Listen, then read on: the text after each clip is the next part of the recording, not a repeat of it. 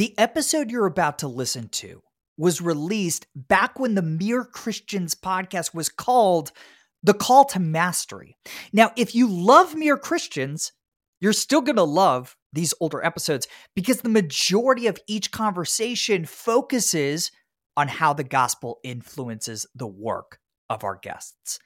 With that disclaimer out of the way, please enjoy the episode.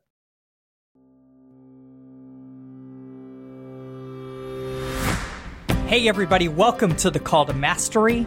I'm Jordan Raynor. This is a podcast for Christians who want to do exceptional work for the glory of God and the good of others. Every week, I host a conversation with a Christian who's pursuing world class mastery of their vocation. We talk about their path to mastery, their daily habits, and how their faith influences their work. I'm super excited about this week's guest. Her name is Kara Holden, and you may know her work. She's the writer of Clouds, the second original movie from Disney Plus, second only behind, wait for it, my beloved Hamilton. Kara has been listening to the Call to Mastery for a while. She reached out to see if we'd be interested in having her on. And I was like, Are you kidding me? Of course, we want you on the show. She's an exceptional writer. Before selling this movie to Disney Plus, Kara wrote or acted on Gilmore Girls, Saved by the Bell, Soul Surfer, Clueless. Yeah, fans of the 90s, you're going to be a big fan of Kara's IMDb page. So, Kara and I recently sat down. We talked about why Bob Iger was personally so adamant about distributing this movie, Clouds. We talked about the significance of Jesus as, quote, the God who tells stories. And we talked about why you should always take a glass of water if it's offered to you in an interview. Really practical advice here for all of you looking for jobs right now. I think you're really going to love this episode with my friend, Kara Holden. Kara Holden, longtime listener, first time caller. Thanks for being here. But that's what I say. that's right. Long time listener, first time caller. I'm super yeah. excited. Uh, yeah. Uh, this is awesome. I'm so glad that we connected. You emailed me, I don't know, a couple months ago. Yeah. And we're like, hey, I've been listening to the show. I wrote this little movie for Disney Plus. you know, I you know, if you ever want to chat, I'm like, yes, of course I want to chat. I want you on the show. so I'm curious, has mm-hmm. there been an episode of The Call to Mastery that you particularly loved so far? Oh, I absolutely loved the one on Wonder. Uh, yeah. with, with, the illusionist, who yeah, I now know the difference between yeah. illusion and magic. that was a great episode. I've always loved it. I went. There's a place called the Magic Castle in Los a- Los Angeles. That's like you have to know someone to get. You have to know a magician to get in. and I remember it being one of the most like mind blowing, amazing things I've ever done. So I'm a fan. But I, I really loved his take on on wonder and so arrested great. development this isn't fake there's like an underground network of magicians working in la yes, there is. magic club that's amazing it's real. And like you have to do like a secret word to get in. And it's like very, it's fun. It's cool. It's exciting and very secretive, but I love so it. So the next time we're in LA yeah. together, let's, yes. I want to go to the secret, uh, the secret magic club. This sounds amazing. You have to, you have to see it. I, I went years ago and I'll never forget it. I also was an assistant for David Copperfield on stage in Vegas once. So what? That's amazing. That's really funny. So you just launched this, I mean, massive movie with Disney Plus, right? We're mm-hmm. going to come back to that in a minute. Got lots of questions. Mm-hmm. But first, let's go back to the beginning or, or near beginning of your professional story. You yeah. got a degree in biology I did. from the University of Louisville. Yes. And then moved to LA to write for TV and films. How did yeah. this happen? Well, I wanted to be practical. I have loved movies, acting, writing since I was very young. All of my all my best memories growing up were were movies. And I think it's because I moved a lot and I felt like the characters sort of became my friends, you know, because mm. I I we moved a lot and there was something about movies there was something about stories i read a lot i loved to write i started keeping a journal when i think i was seven or six and i would write movie reviews in them that's amazing that's amazing do you remember uh-huh. do you remember one of your most scathing reviews Oh, I didn't have scathing. I, I very rarely. I think I loved everything. Um, but I remember. I think I remember my greatest, like my A plus review, went to was it Sheena King Queen of the Jungle? I don't remember, but it was about a superhero who could talk to like animals and it was just I just remember it really amazed me. But then after that, I mean my my favorite movie that still I would say it's not my favorite movie of all time, but my but one that first told me the power of movies was Footloose. Hmm. And I saw it in the theater and I was like this one guy made a difference to like the entire town, you know? Yeah. And he did it in a way that just changed people's hearts and minds. And I just thought, oh my gosh, that's what a movie can do to you. That's incredible. I want to do that. So, but yes, I, I, I majored in biology because I thought for a long time as a kid too, I, I wanted to do genetics. I thought I'd be a doctor. I had a friend who had cystic fibrosis and I just hmm. wanted to find a cure so I, I went through pre med. I, I, graduated biology pre med, and um, but I just I just wasn't built for it. And truthfully, the reason was was because deep in my heart, since I was very young, I knew I wanted to be a part of film. And so, right before spring break in my senior year, I found a book.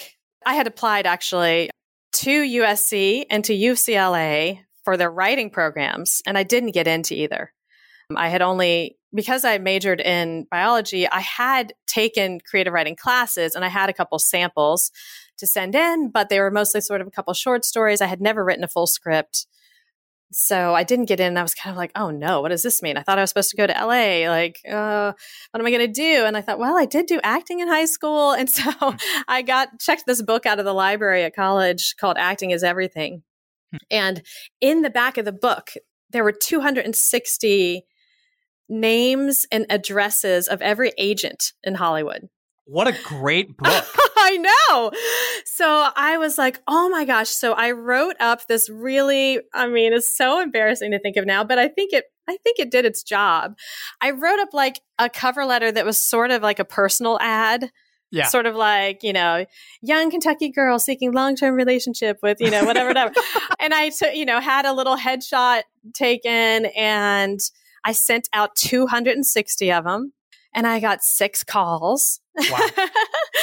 and so for spring break of senior year, I went out and interviewed with all six of those people.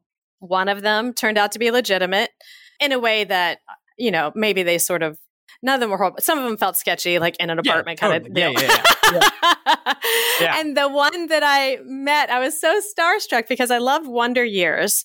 Yeah. And it was Marsha Hervey, who was Jason Hervey, the big mean brother. it was his mom.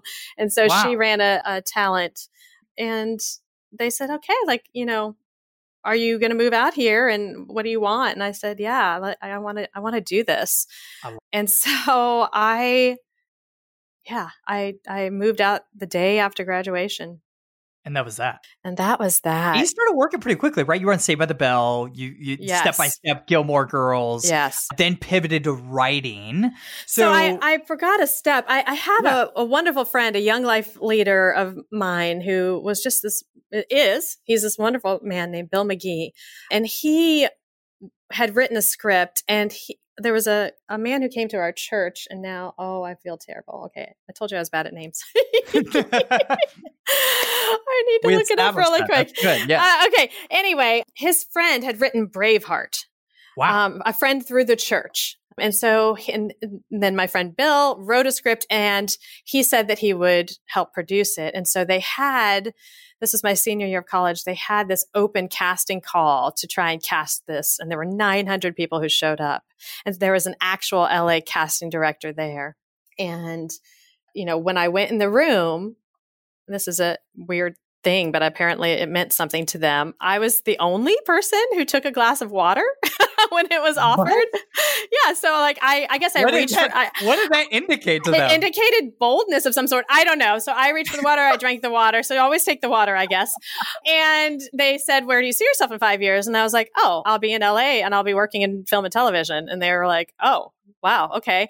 And so anyway, I got a call back and it's crazy because the movie didn't end up going, which quite often they don't. yeah.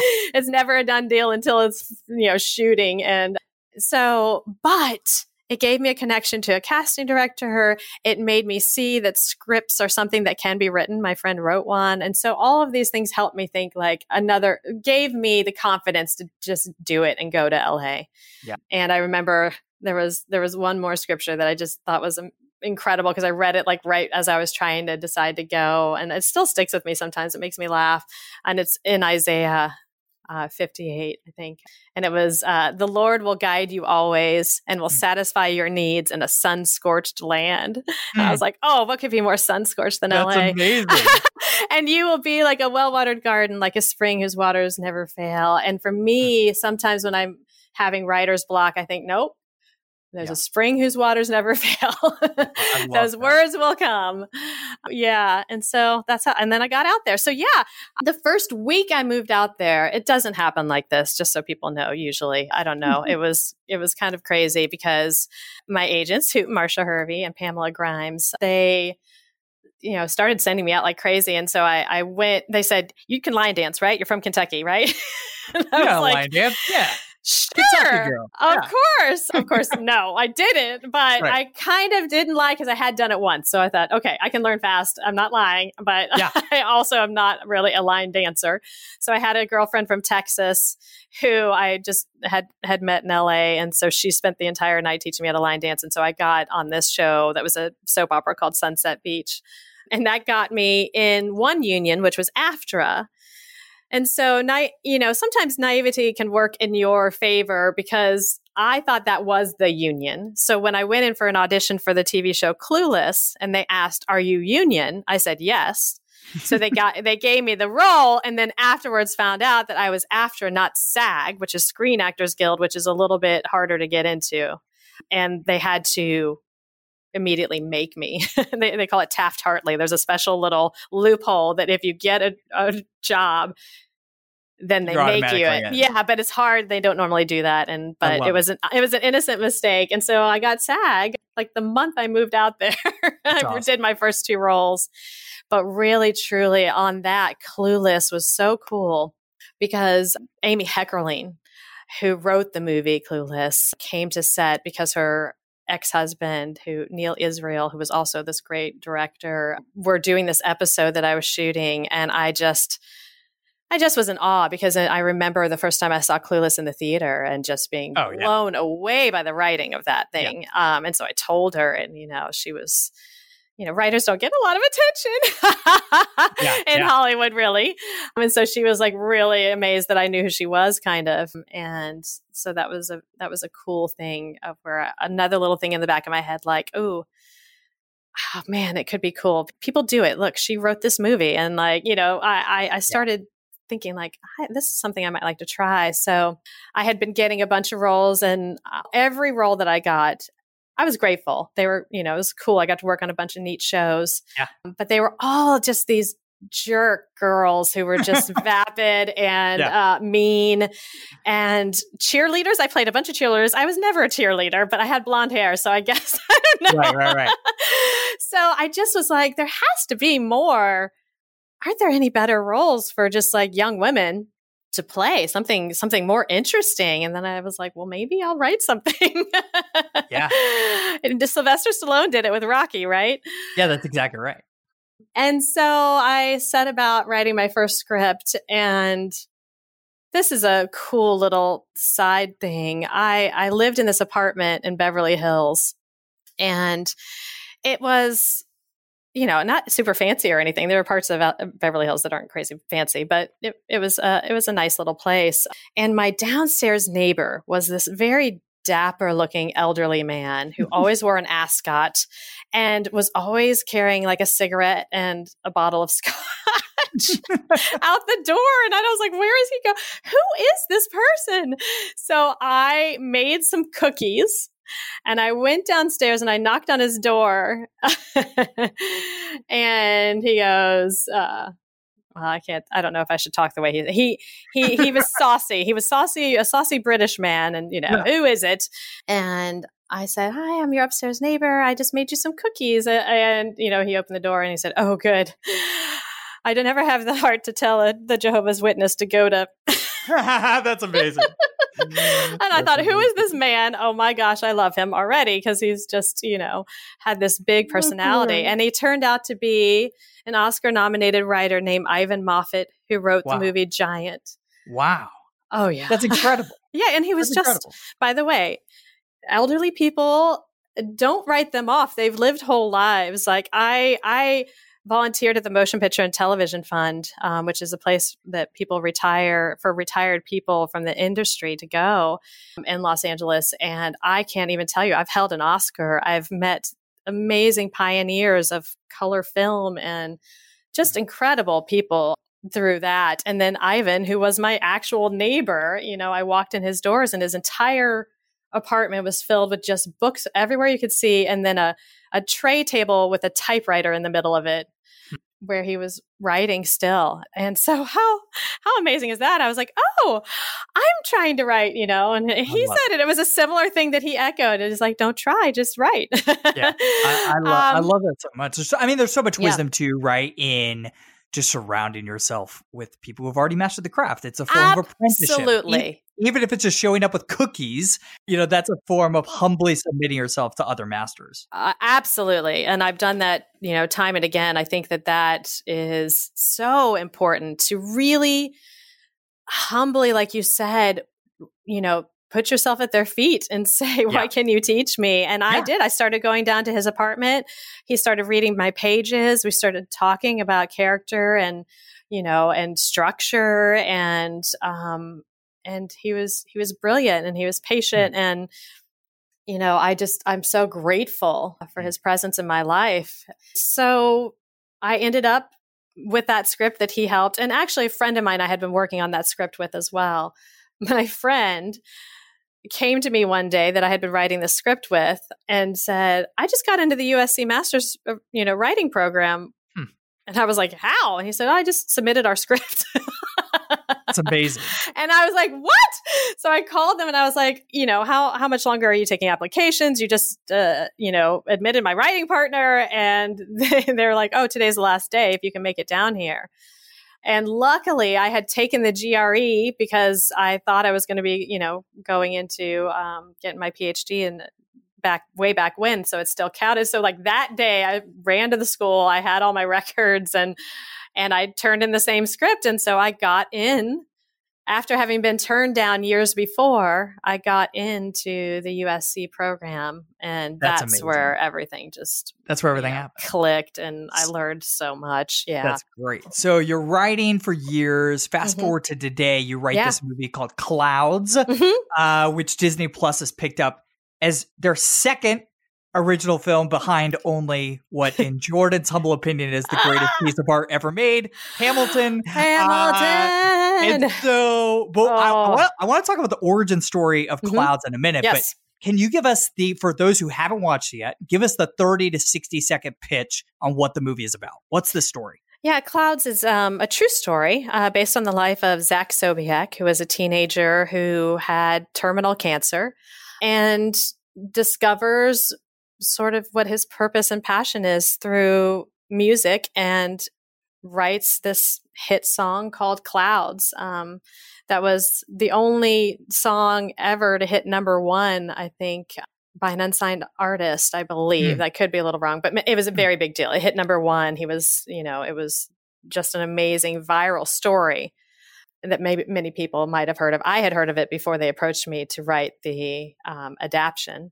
And it's uh yeah it's a really powerful story about about purpose and making the most of every moment we have i keep thinking of uh, dead poet society and yeah, yeah. that carpe diem idea of you know seize the day and yeah, Zach. I, I, had never heard this story before but it's a terrific movie you know, and you and I talked about it. you hadn't heard it. I oh, had fascinating. Not. Yeah, well, here's interesting. The deal. Here's the deal. Mm-hmm. And my listeners, I, have talked about this in a couple of episodes. I don't read the news at all, like yeah. like almost yeah. zero, and so I don't hear about stuff like this. Right. Uh, but it's a great movie and a little bit of a surprise for it to be on Disney Plus. Right. And this is a little bit older of a film. It's PG 13. Mm-hmm. And when you and I talked a couple of months ago, you mentioned that Bob Iger had personally made the move to acquire this. And I, I don't, I can't remember if I mentioned this. I am a huge mm-hmm. Bob Iger. Huge well, Bob I Iger mean, fan. So I you have hear- good reason to be. You have good I- reason to be, good right? reason to be. I want every detail of the Bob Iger story. Well, I don't know if I'm allowed to give it to you. Come on, I don't know. I don't Come know. Well, I do know that it was originally a Warner Brothers film. When I wrote it, we wrote it as a feature film for Warner Brothers. Hmm. And it was a big swing. Our executive over there was taking a risk because it also wasn't quite Warner Brothers material because Yeah. it is this family film that is has faith elements and is you know this musical we and when I very first was pitching it, I was saying it's it was Blindside uh, meets Once. I don't know if you ever saw the movie, Yeah, the, yeah, yeah. the musical Once, um, but but so it was such a wild thing of sort of like inspiration and music and just very it didn't different. Fit in a box. It didn't fit in a box, and people didn't even know what age it was. You know, we just knew that it had to be told. and at first, the book is that it's sort of loose. I mean, it's based on his life, but then his mother, Laura Sobiech, wrote a wonderful book. Uh, uh, called Clouds, a Memoir, about her experience. So at first, I, it seemed like it was going to be from her point of view. And then you know, in one of those moments where you have like a aha epiphany kind of moment, I felt Zach sort of amazingly when I was considering this thing say, I, I want to tell my story. Hmm.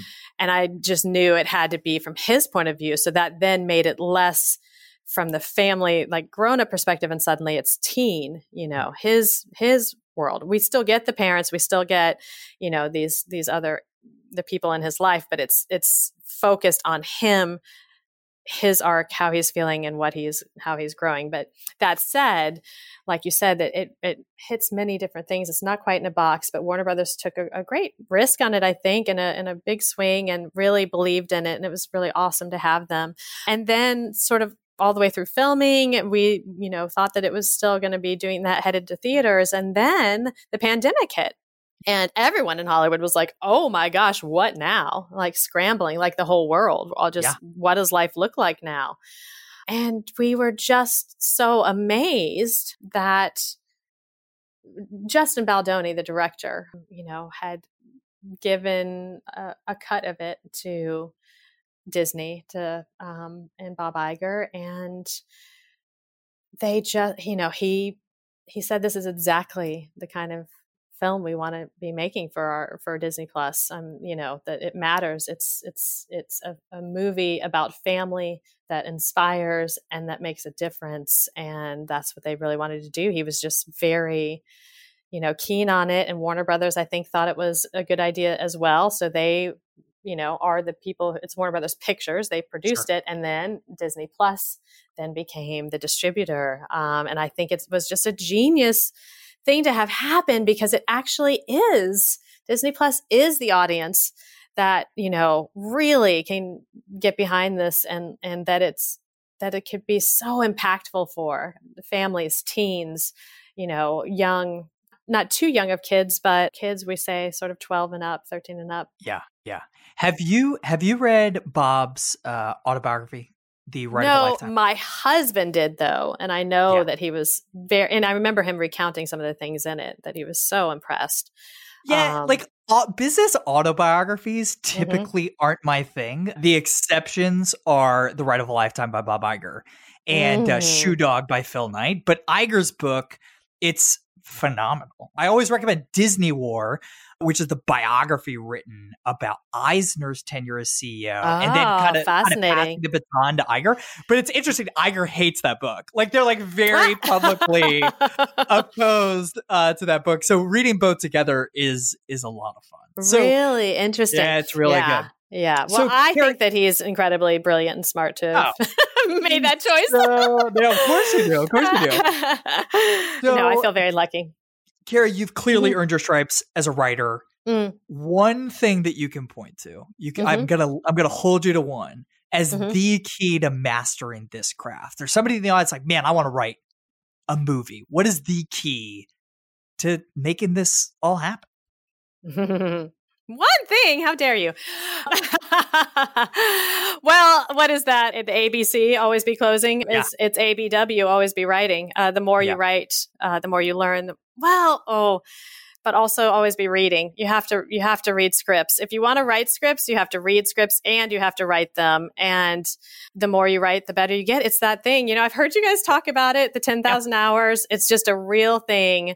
Just, you know, continually growing, writing, just doing the thing is so important. I, but reading know, is so critical. It is. I would wrap is. reading into writing. To me, they're one and the same. Like you yes. can't write unless you are reading. Absolutely. Absolutely. So get your hands on as many scripts. There's a lot online. It's so eye opening to see how scripts are written, how a voice can come through, you know, how the dialogue is. It's it's just a really, really important. I actually teach a screenwriting class from time to time at the University of Louisville. And that's I yes, I and it's it's the we, same thing with any discipline, right? Mm-hmm. If you're writing books, like I read a ton of nonfiction because I write nonfiction. Yes, I, am building a business, so I study lots of businesses, right? Yes, uh, it is knowing what the existing boundaries of an art form are, so that you absolutely can and see who's doing it well, and see when it's not done well and why.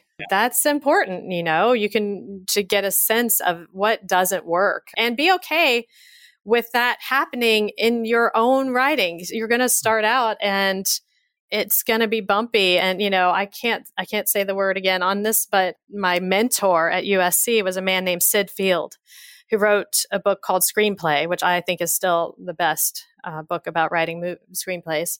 And Syd field he would say you know one of the biggest things is to make sure you allow your first draft to be just crap. Yeah because then you don't get too precious. You realize it's exactly it's right. work and just get to work. Just do it. Get it out on the page. And then you can go back and refine and refine and refine. And yeah. that's what writing's about. And no, so, that's exactly right. Yeah. First drafts are never final drafts. Uh, right. Uh, ever. And I Not think people close. can get discouraged sometimes, you know, or think that this is it. I've done it, you know? Yeah. yeah. and no, by the way, uh, from a working writer, the script is never done. I am on the set writing as the actors are saying words and saying it's yeah. it's it's it's so yeah just just just humbly work at that craft as as yeah. much as you can you know it's it is it is wild how that cuts across so many different you know disciplines totally so y- yeah you've got a you got a lot going on you got this movie coming out you also mm-hmm. have you have one kid two kids I have two. I have two, you two kids. kids. Mm-hmm. Okay, you got a mm-hmm. lot going on. So, what yeah. does your day look like from the moment you get up to the moment you go to bed. What is a what does a day in the life of Kara Holden look like? Well, it looks like I, I, wish I were more disciplined than I am. So it can be different on different days. I do have an office out of the house in the back of a general store that I go to. I love it That's so amazing. much. A little quiet space that I can go and look at some trees and uh, be quiet. And it's important for my writing. I used to sort of try to work from home and I would hear my kids giggling and I'd be like, oh yeah, no, I want to be there. What is making them laugh? Or, you know, if they cried, why are they crying? So, yeah, it's good for me to be here. So, I will, you know, we get up, play with the kids, get them ready. My son goes to forest school. He's in, he's in kindergarten, and so his is outdoor, so it's still happening right now, which is nice. And then I do have a just amazing, lovely, wonderful nanny who comes around uh, 9:30 and then I get myself ready and get to the office around 10. And then I do some emails and things and try and get that all out of the way, eat some lunch, and then it sounds like such a crazy day, but my you know turn off everything and and just write is usually from about 12:30 to 5:30. Yeah. And but I'm going to say the caveat is when I sometimes when I'm getting started and sometimes when I'm finishing, I will go to take two days and go to retreat centers yes. and where there is nothing and it's a cabin and like not even internet yeah. and i will just really get into it so i do have the day-to-day work but usually when i'm really first getting into a script and when i'm first trying to sort of finish up the whole thing i will take a couple days and i'll work 14 16 hours it's the grand gesture, mm-hmm. right? The mm-hmm. magic of the grand gesture and investing yes. time, sometimes money Yes. Uh, it, it, it increases That's such a good way to perceived, put it. Yeah, it increases the perceived importance of the task. By yeah. the way, this isn't me. This is all Cal Newport. I never knew why I did it before. I just know that it works.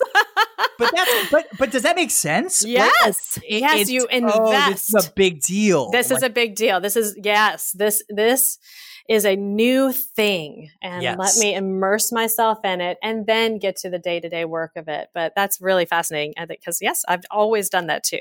I've always yeah. done that from the beginning of my career. Um, and I used to get kind of annoyed at like, why can't I just do the day to day like everyone else does? Why do I need these sort of special sort of beginning moments? But I guess that's it. I need a grand gesture. That's just how I get focused. Yeah, especially especially for creative people. Like I'm actually not sure I've mentioned this on the podcast yet, but I wrote a children's book last year, which is in production right now. Oh my goodness! And yeah, and oh. it's it's I'm, I'm really proud of it. I, my agent said, no offense. No offense is the best thing you've written, even though it's 400 words. Oh, uh, which I tried, I tried not to take offense to that, but I wrote it on a plane ride to California it, it, was, and I didn't go to California to write a children's yeah, book, but right. I was saving up for weeks, knowing that okay, my goal is going to be to get the first draft done on that. That's incredible. Yeah, you know, it it's so interesting. Uh, my favorite writer that I really look up to is Madeleine L'Engle. Uh, she wrote A Wrinkle in Time yeah. um, and many things that I really love. And she said that she did much of her writing on airplanes. I've never been able to because I'm not a great flyer. so, so, I have to zone out to a bad movie. But I just love people who are able to get that in. And you, you and Madeleine L'Engle, she also did go. many children's books. That's so. fine. That's fine company. Yeah. So, yeah. so, Kara, as you know, this podcast is about mastery, but it's also about how the faith of Christ followers shapes their work. I'm curious with cloud specifically. Yes. How did your faith inform your approach to that project? Oh, it was, you know, it was the exact movie that I needed at a time when I needed it. It's really hmm. fascinating. There's something about my faith has changed and grown and and you know done many things over the years. I, I as I said, I I had sort of an evangelical youth kind of the idea of well i don't want to be disparaging at all but i did i guess in my own mind have a sort of name it claim it mentality yeah yeah and as i grew older and saw things happening that didn't make sense in that sort of world where mm. you know you pray for something and it doesn't happen mm. and what does that look like and why and does that mean i did something wrong and mm. you know for this for me this story of zach was so beautiful and meeting his family because their faith was so apparent. Hmm. They really and truly put themselves wholly in God's hands. Hmm. And there there was a line in there and in Laura's book that ended up sort of getting cut because the actual scene, if you the scene in Lourdes where they go to take in the healing waters of Lourdes mm, in France, yeah. Um, yeah. the family. That was a real thing that they did. Mm. And her prayer was, you know, God, please heal my son. But if for some reason he dies, please let it be for something big. I mean, and this was in the process of her being there with her son and all of that, but still having this mindset of God, you're in charge. Mm. And you know to let it let it be for something big i mean that was just wild and and and the idea that miracles look different than what we might expect. It might not be simple, but for for them, you know, there was a miracle that happened. And for them, they also believe that eh, you know, everyone who prays for healing does ultimately get healed. They feel that Zach was healed in this in the mm. next life. And gosh, I, I just needed because it's things that I grapple with in my own faith.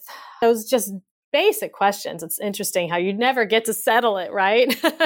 I'm, I had more certainty when I was younger. And I remember hearing a quote by Billy Graham once, which was mm. similar, where he said, When I was young, I could tell you the dimensions, the colors of heaven, what it would be, and mm-hmm. how we would get, that, you know, sort of every sort of specific with certitude. And now all I can say is, I know there is a heaven and I'm going to be there. And I loved that. And it's sort of how I feel about God, you know, like mm. uh, I don't, I don't have all the the certitude about all of these things that I might have once had. So for me, my faith, uh, I would say it allowed me to have those doubts and have those questions and put it on the page and and and sort of wrestle with myself through the writing of the script. And it was beautiful because uh, I think God showed up. Yeah. You mentioned before the, the film is based on this memoir, right? right? Written by by Zach's mom, which mm-hmm. is more faith forward than the film, right? The yes. memoir is much more faith forward. So yes. I'm curious, how, how did you? Th- and you mentioned a particular line being cut from the film. Mm-hmm. How did you think about you know how large a role the character's face should play in the film, and how mm-hmm. did mm-hmm. that?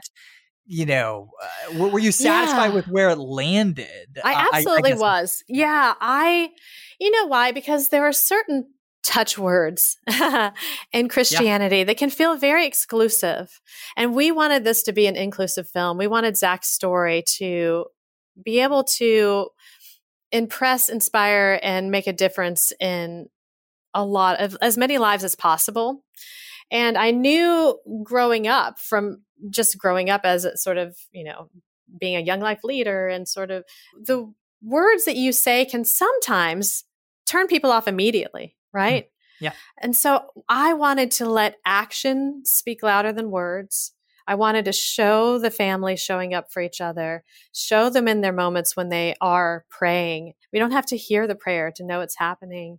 And so that it could be sort of more impressed to to a greater audience. I did want to make sure that it was a part of the movie because it was a part of their lives like I said. But I didn't feel like I feel like when it's this is maybe controversial. When it's super genuine, when the faith is coming from a genuine place, especially in a film, it is apparent, even if you're not spelling it out. Yes. And I feel like a lot of times in Christian art in general, yes. the difference between like, I, I, didn't, I don't like that term, even Christian art, because it, I feel like all beautiful, meaningful truth in art comes from God. you know, whether we know it or not, that he's able to use. I mean, I mean, look, he used a donkey, right, to speak right. to Balaam. Anyone can be used. You don't have to be this great pillar of faith yourself, even to hmm. have something true and meaningful spoken in the world. It's sort of the idea of the the very rocks can cry out. So we hmm. don't have to try so hard to hit the message if the message is true and in us, right? It comes out on the page, I think. And so I think it was that's that's how I approach writing in faith. It's sort of it's why I, I, I wrote on a movie called Soul Surfer, and it was why they um, hired me as well. They wanted me to. I, I wrote because I was a youth leader. I wrote the youth leaders part in that, um, all the dialogue and stuff, and between the kids, and because you know, there's a time when just being genuine, being honest about questions and difficult times, Zach did ha- encounter fears and doubts. And, you know, we wanted that in there. I didn't want him to be a saint. Yeah. I wanted him to be real because God has made us with all these emotions. That is real. Yeah. And and I think I, I like to see more of that, the full range of human expression. And if it's a film about faith, let's see it all. I mean, some have their own purpose, you know. There are um, you don't have to get gritty all the time. yeah, um, but but it was important for this because it was a true story, and we wanted to honor it, and we wanted to honor um, Zach, and we did just want to be able to touch as many hearts and lives as possible, and we believed. Well, I I believed that you know it's that kind of thing where like please just use the words. I don't I let them let them touch who they're supposed to touch. Yeah, um, I, I'm I'm thinking about Fred Rogers, Mr. Rogers, oh, who yes. who believed that eh, there's a great quote somewhere, and I'm going to butcher it, but that the space between the television set and the kid is sacred ground and, and, that he would come to work never explicitly preaching the gospel but showing it in incredibly powerful ways and how he treated his neighbors, yes. right, as himself, yes. and trusted the Holy Spirit to translate that and to connect it to the true story, the true myth of Christianity, as Tolkien and Lewis uh, mm, used to mm-hmm. say. He was big. Yes. Yes, the story, you know, there, uh, the story itself, you know, the, this arc that you're giving the audience, them seeing this sort of the purpose coming through. I, I, love a quote from Madeleine L'Engle that says Jesus was God who told stories. I mean, that was another reason quite early on that I wanted to, you mm. know, do that. That that that you can just through the that we are made to recognize these, you know, what stories are and how it applies to our lives. And that's what's so beautiful about movies. And I love that you said that about Fred Rogers, that sacred space. I, I believe it. Like there is, you are, you're, you're going into people's directly into their hearts, hopefully. Yes. And that's what art does. Yeah. Yes. Yes. And hopefully being able to make a difference and, and just shine that light. It's sort of, you know, I believe in what is is that is that C.S. Lewis? I believe in God as I believe in the sun, not because yeah, yeah, yeah. I see it, but because I I can see everything. Because I can feel its warmth. Yeah, yeah, yeah, yeah, yeah, yeah, yeah, So I think that's great in film. I, I love to see that in a film. That it when it's when it's just under the surface because it's part of everything. It's a part of the fabric of the film itself. Their mm. that's what their their faith is. Yeah. So while it wasn't explicitly for a Christian audience, and it, I mean, by the way, I, I, love her book. She does get very into you know scriptures, yeah. the prayers she prayed for this as a as a work of you know it's not a documentary. There right. are things that we made to tailor it more to a feature film form so that it would give the most satisfying feel of a story and the kind of story we are trying to tell. Oh, I love it. And you guys told a heck of a story. Oh, so, thank you. Kara, three questions we love yeah. to wrap up every okay. conversation with. Number one, mm-hmm. which books do you recommend or gift most frequently to others? Well, the book I there's a non I mean there's a fiction book. Yeah. That I just that my friend Marty gave me and I can't stop giving it to other people. It's called The Sparrow huh. by by Mary Doria Russell. Okay. It is a science fiction, but it's one of the most oh heart wrenching, touching stories about what it means to be human hmm. and about the questions of faith hmm. and where is God. Oh yeah, it's an incredible book. And then another one that I just love. Uh, speaking of Madeleine L'Engle, she wrote a book called Walking on Water: Reflections on Faith and Art, and mm-hmm. I quite often go back and reread that. Like, why am I? Why do I do what I do? Yeah. Um, and you know, how do I how do I do it to the best of my ability? And that book always inspires me. Those are and great answers. Just yeah. one more, just on the technical yeah, uh, screenplay by mm-hmm. Syd Field. So if anyone out there wants to learn how to write a screenplay, that's my favorite. I love it. And you guys yeah. can find those books at jordanraynor.com slash bookshelf. Uh, hey, Kara, who would you most like to hear, maybe on this podcast, talking about how their faith influences the work they do in the world? Oh, I think I'm pretty sure he's a Christian. Ryan Tedder from Who's OneRepublic. Oh, he's, yeah. Uh, so I'm a I love the show Songland. Yeah. He's the kind of the main judge on it and everything. And I, I, just always feel like he's so impressive about how he knows about writing songs and telling stories through his songs. And they actually just wrote an original song for Clouds. And I was thinking, oh man, I want to know that guy. I want to hear more from him. That's um, a great answer. I like that answer a lot. Cool. Yeah. Cool. We'll have to find out about Ryan. All right. Yeah. Last question. One piece of advice to leave this audience with. Some of them want to write, some of them want to build businesses, some mm-hmm. of them are going to work as teachers, as lawyers, mm. whatever. Mm. What they share is mm-hmm. they want to do great work mm-hmm. for the mm-hmm. glory of God and the good of others. What do you want yes. to leave them with? Well, I want to leave them with never be afraid to make big swings. I think I love the idea. My my I have a deep dear friend who passed away who his name is Marty Cobb. He used to always say, "Don't be afraid to be a fool for what you love." And mm. I've always taken that on. I say, just go for it. Uh, introduce yourself to the person humbly, of course, make the gesture, sh- you know, show up, make these big swings. And sometimes they don't work, but when they do, man, it's incredible. When something goes, when you hit it out of the park, it feels really good. I love that. Don't be afraid to be a fool for what you love. That's yes. really good. Hey, Kara, I want to commend you and anyone in our audience who's making things with words for the important, eternally significant work you do every day. Thank you for telling stories of hope and mm-hmm. redemption through your films and for making people long for the kingdom. And just, you know, at, at the most basic level, Thank you for serving your audiences and producers and investors and production companies through the Ministry of Excellence. Guys, I love this film. It's called Clouds. I'm sure you guys have already seen it anyways because it's right there on the home screen of Disney Plus. If you want to find Kara, you can find her on Twitter at Joy Delights N, letter N, Joy. Did I get that right, Kara? You did. Joy Delights and Joy. Kara, thank you so much for joining us. Thank you. This has been such a joy. Ah, a joy. Thanks. That was a lot of fun.